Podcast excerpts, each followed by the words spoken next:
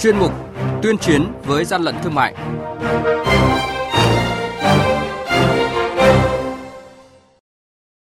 Thưa quý vị và các bạn, những thông tin sẽ có trong chuyên mục này hôm nay đó là quản lý thị trường Quảng Trị phát hiện hơn 3.000 chiếc bánh các loại không rõ nguồn gốc xuất xứ.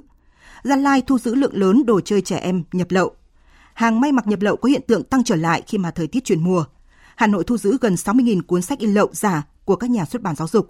Và sau đây là nội dung chi tiết. Nhật ký quản lý thị trường, những điểm nóng. Thưa quý vị và các bạn, đội quản lý thị trường số 12 thuộc Cục Quản lý Thị trường tỉnh Gia Lai phối hợp với lực lượng chức năng kiểm tra đột xuất 2 kho chứa hàng tại địa chỉ thôn 4 xã Biển Hồ, thành phố Pleiku do bà Nguyễn Thị Đào và bà Trần Thị Hồng làm chủ, phát hiện số lượng lớn đồ chơi trẻ em xuất xứ Trung Quốc không có hóa đơn chứng từ, trên sản phẩm không có tem hợp quy.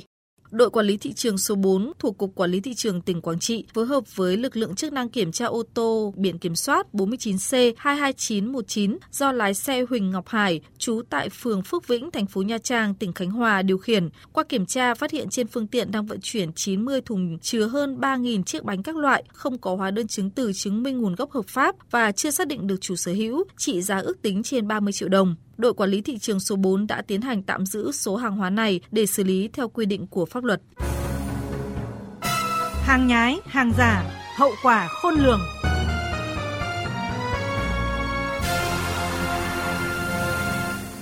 Thưa quý vị và các bạn, hàng trăm sản phẩm mũ len, giày thể thao, áo khoác, quần bò, móc treo quần áo có nguồn gốc từ nước ngoài được nhập lậu đưa vào nội địa phục vụ nhu cầu tiêu dùng khi thời tiết chuyển mùa vừa được lực lượng quản lý thị trường tỉnh Lạng Sơn kiểm tra bắt giữ.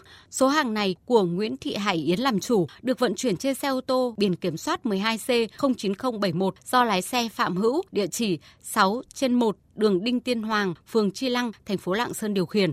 Tại thời điểm kiểm tra, trên nhãn sản phẩm đều cho thấy hàng hóa sản xuất ngoài Việt Nam. Do đó, để có căn cứ xác định làm rõ hành vi vi phạm của người bán, người mua, làm rõ nguồn gốc số hàng hóa này, đội quản lý thị trường số 8 đã ban hành quyết định tạm giữ toàn bộ tang vật, phương tiện, giấy tờ để tiếp tục xác minh.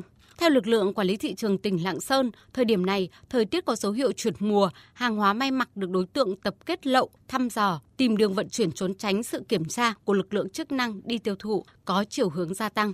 Và đây cũng là thời điểm các đối tượng tập kết thu gom hàng may mặc chuẩn bị phục vụ nhu cầu tiêu thụ cuối năm. Lực lượng chức năng sẽ tăng cường kiểm tra, ngăn chặn. Quý vị và các bạn đang nghe chuyên mục Tuyên chiến với gian lận thương mại. Hãy nhớ số điện thoại đường dây nóng của chuyên mục là 038 85 77 800 và 1900 88 86 55.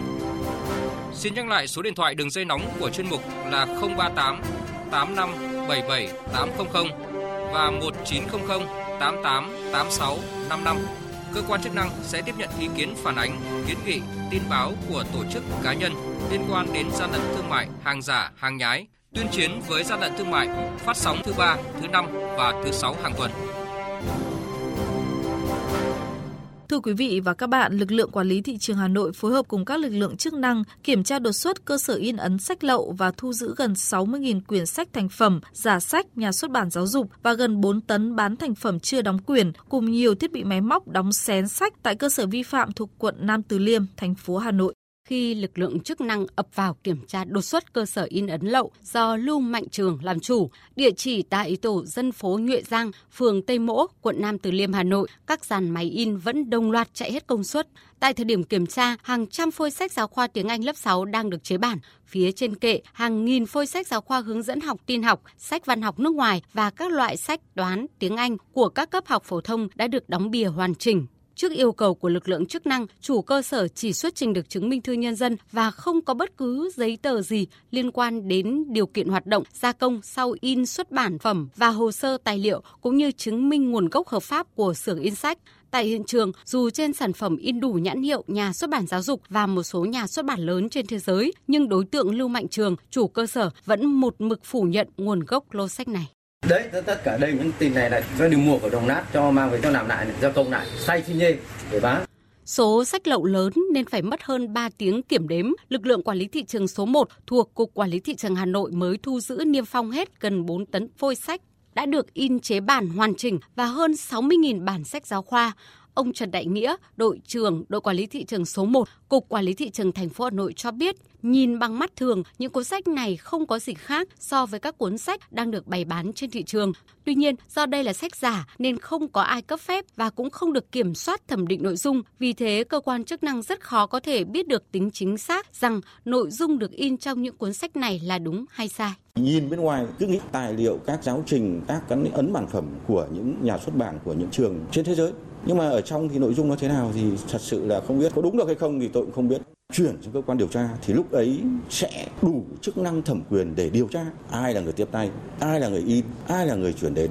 Và cả một cái hệ thống đấy, cả một đường dây đấy, cả một cái hình thức vi phạm đấy dưới quy định của pháp luật mới bị xử lý. Theo lực lượng quản lý thị trường, việc kiểm tra nội dung trong sách có đúng với chương trình giáo dục phổ thông của Bộ Giáo dục ban hành hay không đang được đơn vị phối hợp với Nhà xuất bản Giáo dục Việt Nam, đơn vị bị làm giả sách thẩm định. Tuy nhiên, với trường hợp vi phạm này, nếu chỉ bị xử lý vi phạm về in ấn xuất bản thì không đủ sức răn đe. Vì từ thực tế kiểm tra và ước tính trị giá lô sách giáo khoa bị thu giữ thì đã đủ cơ sở, bằng chứng chuyển cơ quan điều tra để xử lý đối tượng về hành vi vi phạm sở hữu trí tuệ và tội sản xuất hàng giả. Chung tay chống hàng gian, hàng giả, bảo vệ người tiêu dùng.